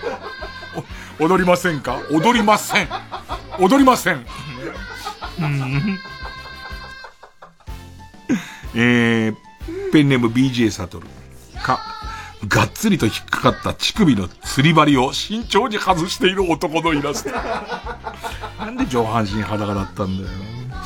えー、ペンネーム軍手のイボ対血まみれ天女。か、カバのうんこを避けることで反射神経を鍛えているボクサーのイラスト。カバって尻尾のとこにうんこ、うんこしつつ、あれをプロペラみたいにくるくるくるくるくるくるって回して、うんこをビチビチビチビチビチって飛ばすから、あれを全部避けてくるから。あれを全部力士のテーマに乗せて、てれー、てれれれってね、もう、相当ですよ。ペンネームソフィーと双子の姉妹か。カバティ、カバティ、カバティ、カバティと言いながら、お尻をぐいぐい触ってくる、カバティ中は無敵だと思っている人のイラスト。犯罪とかも、カバティを言ってれば、勘違いしちゃったんでね、カバティ言ってる間は大丈夫だからっていうのを先輩に言われちゃったせいで何やっても大丈夫なんだなと思ってるから、女子マネージャーのケツぎゅうぎゅう揉みながら、カバティ、カバティ、カバティ、カバティつって。しばらくあっけに捉えながら、はあ、ルール勘違いしてんだっていう。ペンネーム昨日からねんだか。カープの帽子をかぶって、中央大学の応援に参加している人のイラスト。書き分けらんないよ。書き分けらんない。C だから。えー、ペンネーム北あかりの目覚め。壁をドンドンと隣の住人にやられ続けているのに、テルミンの演奏をやめようとしない女性のイラスト。何時かによるな昼だったら、昼だったらしょうがない感じするじゃん。夜中の今だとどうぞ、今。2時36分に、ほわーが鳴ってて、で、こっちドンドンってやってんのに、一度もよどむことなく、ほわーがずっと、怖えよ、こすわ、俺。うん、ペンネーム、たまず、か、かかしを車で跳ねただけなのに、人を跳ねたと勘違いして、うわーと叫んで、二度と村へ帰ってこなかったあいつのイラスト。びっくりしちゃったんだね。ペンネーム、終電万事か、柿泥棒に高圧洗浄機で応戦しているババアのイラスト。俺のイメージは、塀の向こうの方に自分の家の柿が行っちゃってるその塀の向こうから手が伸びてきて、取ろうとしてるところを、蹴る矢で、バビューつって。えー、ペンネーム紫の猫、木、木彫りの熊を少しずつ削って、女に変える人のイラスト。でもなんか YouTube とかでバジ、バズりそうだよ、実際。あの、木彫りの熊を、その彫刻してプーさんにしたりとか、俺見たのは、木彫りの熊を半分顔削って、で、ちゃんと色も彩色して、ターミネーター、熊版のターミネーターみたいにしたりとか、それ専門の芸術家の人いるから、それ動画でさ、どんどん削ってって女になってるやつ見たいよね、なんかね。あー、鮭のところが長い髪になるんだ、みたいな、そんな感じ見たいよね。うんえー、ペンネーム。えー、川やかじ、く、紅のバスドラムのスピードに合わせて主演をする男性のイラスト。音だからさ。音だから、そうするともうドラムセットとヨシキも書かないとわかんないから、えー、ペンネームピカは、く、Google Pixel の消しゴムマジックで修学旅行にいなかったことにされた人のイラスト。こういういじめとかあんのかな？なんか、いなかったやつをいさせてあげる方はわかるけど、いたやつをいなくするやつ、うわ、でもさ、俺されかねないじゃん。俺だからその3年の3学期まで学校いるから、卒業アルバムに映ってるわけよ、何枚かは。だけど、今時、それで肖像権とか言われてもきついじゃん。俺は卒業してないから、そっちの権利のもんじゃないとかっていう人とかい、いかねないじゃん。それ綺麗に鹿は消さずに俺は消すみたいな。怖っ。ペンネーム。チェリマツ、く。クジラが大爆発し、飛んできた蝶と臓物がポシェットみたいになって、肩にかかったお姉さんのイラスト。一度、ね、なんかもう、その、生きてるクジラはいつまでも生きててほしいけど、YouTube とかで見るあれ死んじゃって腐ったクジラが爆発するやつ、一度、臓物のかからない場所から見てみたいな。すごいよね、あれね。なんかもう、むしろバイオハザードより嘘っぽいみたいな。えー、続いて。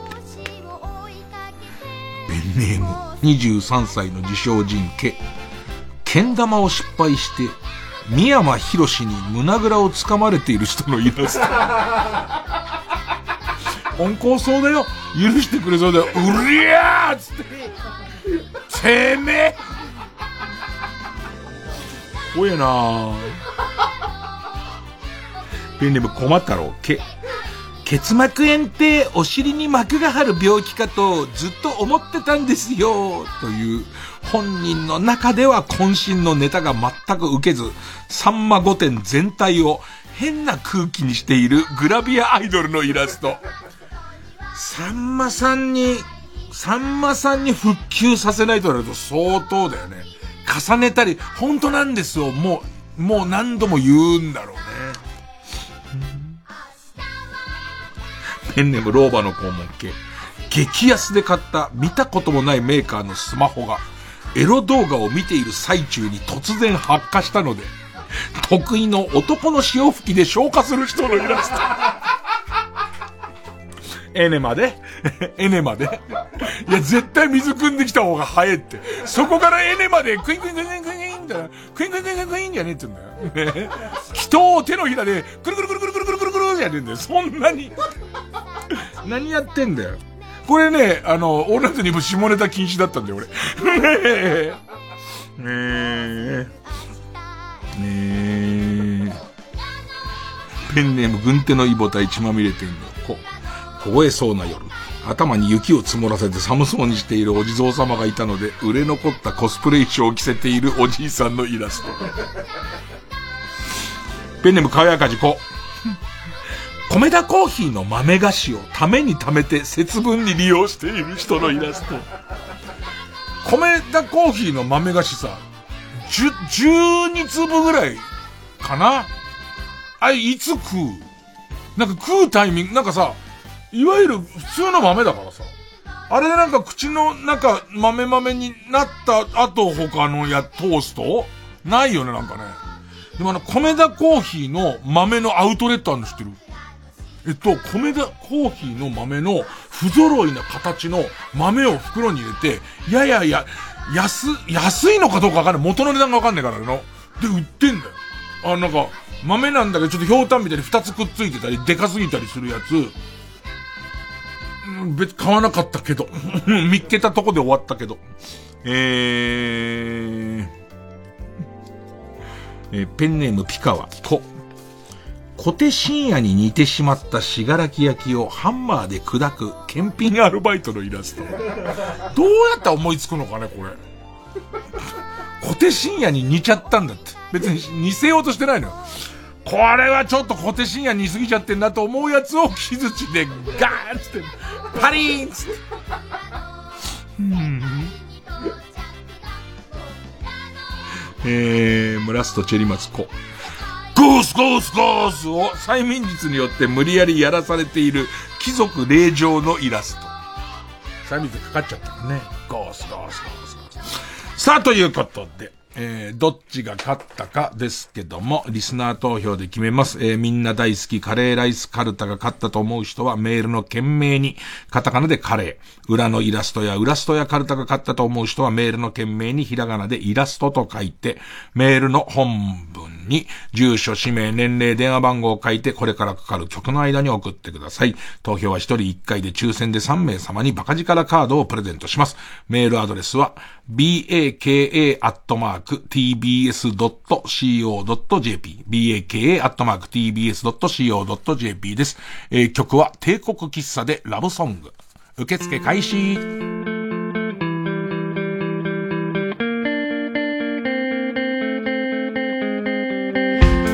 形しない愛を形作るため疑った。止まらない音楽いつの時代もスーパーノーバ。地球の裏側火星の向こう側おはようお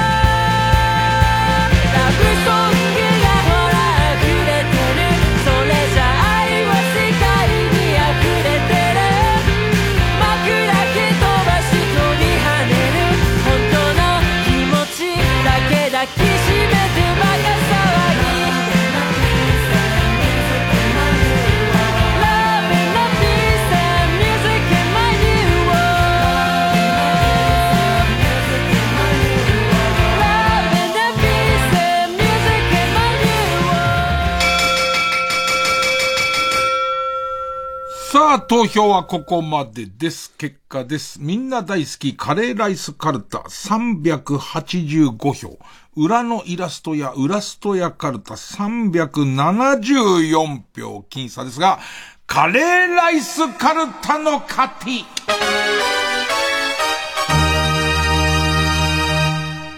さあ、じゃあ勝ったみんな大好きカレーライスカルタハ行に行きます。で、負けた裏のイラストやウラストやカルタは予選ブロックに戻って引き続き家業の募集になります。このウラスト屋の読み札ってさ、あの AI のイラスト描くやつに入れたらどれぐらい、どれぐらい書いてくれるのかね。ビシッとくるの書いてくれたら、むしろ引くよね。さあ、えー、ここにチャレンジャーです。えー、来週のチャレンジャーこちら。地下アイドル救済キャラトッピングカルタ。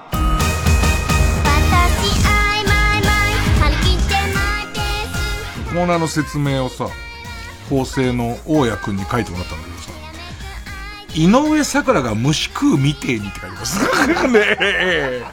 あの、キャラのトッピングをね、みんなね、もう頑張ろうとしてますからね。なかなか這い上がれない地下アイドルや崖っぷちアイドルたちがジャンプアップできるキャラを考えてあげようというテーマのカルタですね。俺すげえ好き。俺絶対応援しちゃう。絶対応援しちゃう子。えー、ペンネーム、豆腐小僧。例題ね。異常に軍人将棋が強いっていう。だってさ、今から将棋やったって絶対大して強くなんないじゃんか。将棋覚えて大変だけど、軍人将棋だよ、すごい。地雷でした、なんつって。地雷でしたじゃねえっつうの。引っかかったね、地雷だよー、なんつって。かわいい、かわいいね。スパイとか上手に使ってくんだろうね。俺ルール忘れちゃったけど、なんか、地雷とスパイの、こう、上手な使い方が勝敗を決めた気がするんだけどね。えー、ペンネーム、トラウトマン。う、宇佐美サービスステーションのことなら、隅から隅まで答えられます。全国の宇佐美を制覇するのが夢です。エネオスとか、イデミスとかじゃないんだよ。あの、宇佐美の方、だから、エネオスのガソリンを扱ってる宇佐美とか、その、あそこはイデミツの宇佐美みたいな、すごいよね。だけどさ、このトッピングをしたことで、どれぐらい引きがあるかがわかんないっていう、えー、ぜひぜひ送ってください。じゃあ次回のカードです。みんな大好きカレーライスカルタはハ行です。地下アイドル救済キャラトッピングカルタはア行です。えー、お待ちしております。月曜ジャン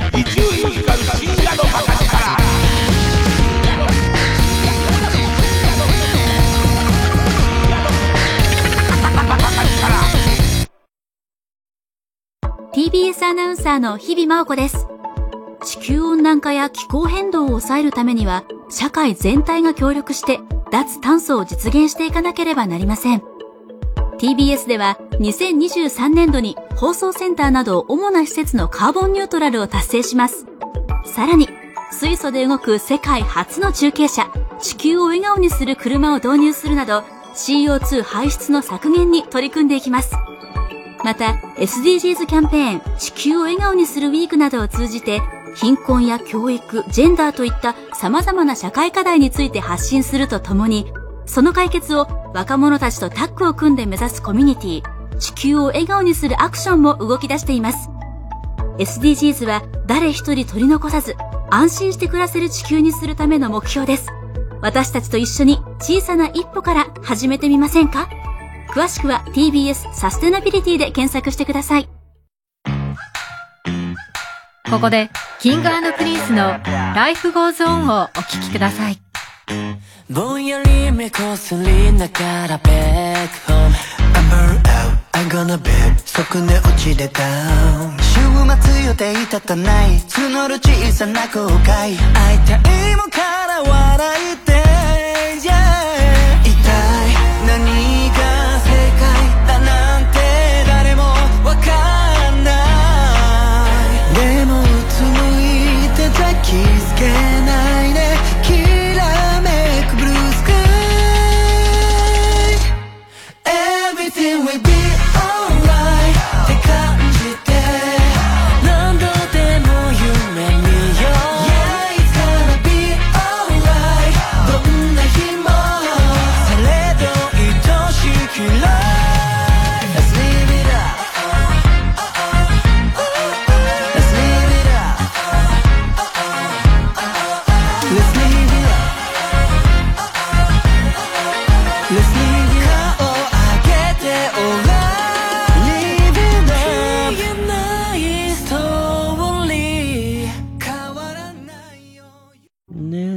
4人の男たちの人生に起こる様々な出来事を笑いと涙の物語として描く傑作ミュージカル。パルコ劇場開場50周年記念シリーズミュージカル男たち。作演出岩井秀人。音楽前野健太。出演ユースケ・サンタマリア藤井隆。吉原光夫大原桜子川上由里橋本聡ほか。TBS ラジオ公演で3月12日からパルコ劇場で上演。詳しくは0334775858パルコステージまで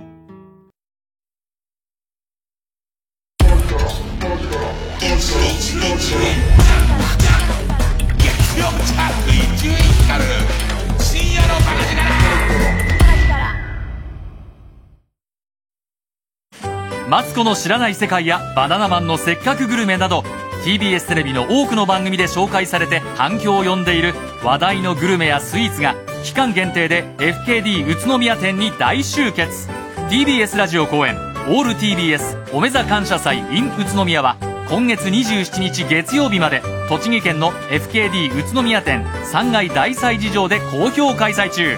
フルーツ大福やバスクチーズケーキなどテレビで紹介された全国の絶品グルメがおよそ30店舗出店しています。おめざ感謝祭 in 宇都宮。詳しくは TBS ラジオホームページのイベント情報をご覧ください。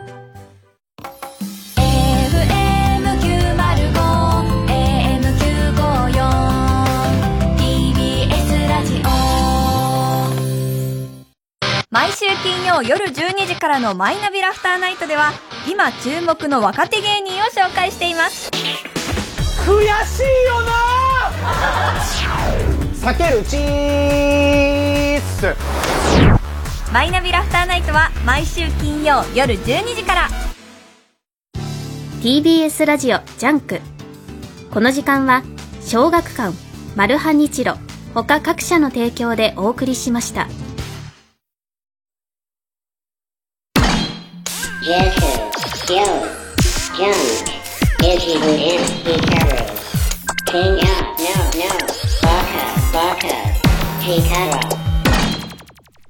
さあ、じゃあ時間を許す限り小耳に挟もうなんですけれども、えーっとですね、えーそうね、ペンネームインテリブリッコ。日曜日夕方の報道番組バンキシャで、近々中国に返還される上野動物園のシャンシャンについてのドキュメントがありました。誕生からこれまで成長の記録を振り返る可愛い映像や多くのファンが別れを惜しむ場面が流れ、みんながシャンシャンの幸せを願う空気になっていたところでコメントを求められ、求められた古市則俊氏は、パンダって獣ですよね。臭くて汚くて、なんでこんなに人気があるのかわからない。いや、我々裏取ってませんけど、言いそうですよね。言いそうなことは間違いないですね。えー、番組ではその後、古市さんの意見も尊重しつつ、マスさん以下皆さんで火消しに当たっておられました。ペンネームピンフ。東京大学の研究成果によって発見された乳酸菌。えー、11、斜めの棒、19、横棒、B1 を使用したヨーグルトが、えー、っと、研究室のヨーグルト。で、研究の Q がアルファベットの Q です。えー研究室のヨーグルトという商品名で発売されています。で、えー、これもすごいものらしいんですけどね。すごいものらしいんですけど、このアマゾンで研究室のヨーグルトと検索すると、なぜか、えー、検索結果にリアル系のラブドールがたくさん表示されます。俺もやってみたんだけど、本当にそればっかりが表示されます。理由は全くわかりません。それからですね、えー、うちの構成の大家くんが見っけてくれた、まあ、世界のニュースなんですけども、えー、っとね、デンマークの新聞記事らしいんですけど、ストックホルムからロサンゼルスに向かう途中に、客室乗務員の、えー、乗務員が、パイロットが、えー、心肺、心停止になったと。で、客室乗務員が客室に来て、この中にお医者さんいませんか？っていう、ね、呼びかけをしたところ、えー、56人の心臓専門医がいたという。たまたま、心臓専門医の学会があるんで、心臓専門医の団体が載せたらしいんですよ。で、この中に、大変だからこの中にお医者さんいませんかって、はいはいはいはいはいはいはいはいなんつって、そうなってくるとさ、誰がやる、なんていうのか、俺しかいないってなるとさ、多少難しくてもちゃんとやんなきゃって思うじゃん。でもさ、54人いると、ここはなんとか先生が、こう私が先生差し置いていくわけいきませんよ、みたいに、なんかなりそうな感じしますけどね。いや、ちょっと、面白い。やっぱりちょっとあんまり貯めないでね、えー、きちんと、あの、紹介していかなきゃいけないなと思いますね。そうなんですよ。もうなんかいろいろこう渋滞してて、本当にちょっと新しいラジオ番組、変わったラジオ番組で、この100年の歴史の NHK のラジオのアーカイブの中から、え、を聞いて、まあ、感想を言うっていう番組とか、ちょっと個人的にすげえ楽しみだったりとか、ちょいちょいなんかいろんなとこいろんな曲いろんなラジオやって、またもう一回見識を高めていき、ラジオを集結させていきたいとか思ってますよね。まあまあいろいろそのご迷惑かけますけれども、えーよろしければということで、えー今夜はこの辺で。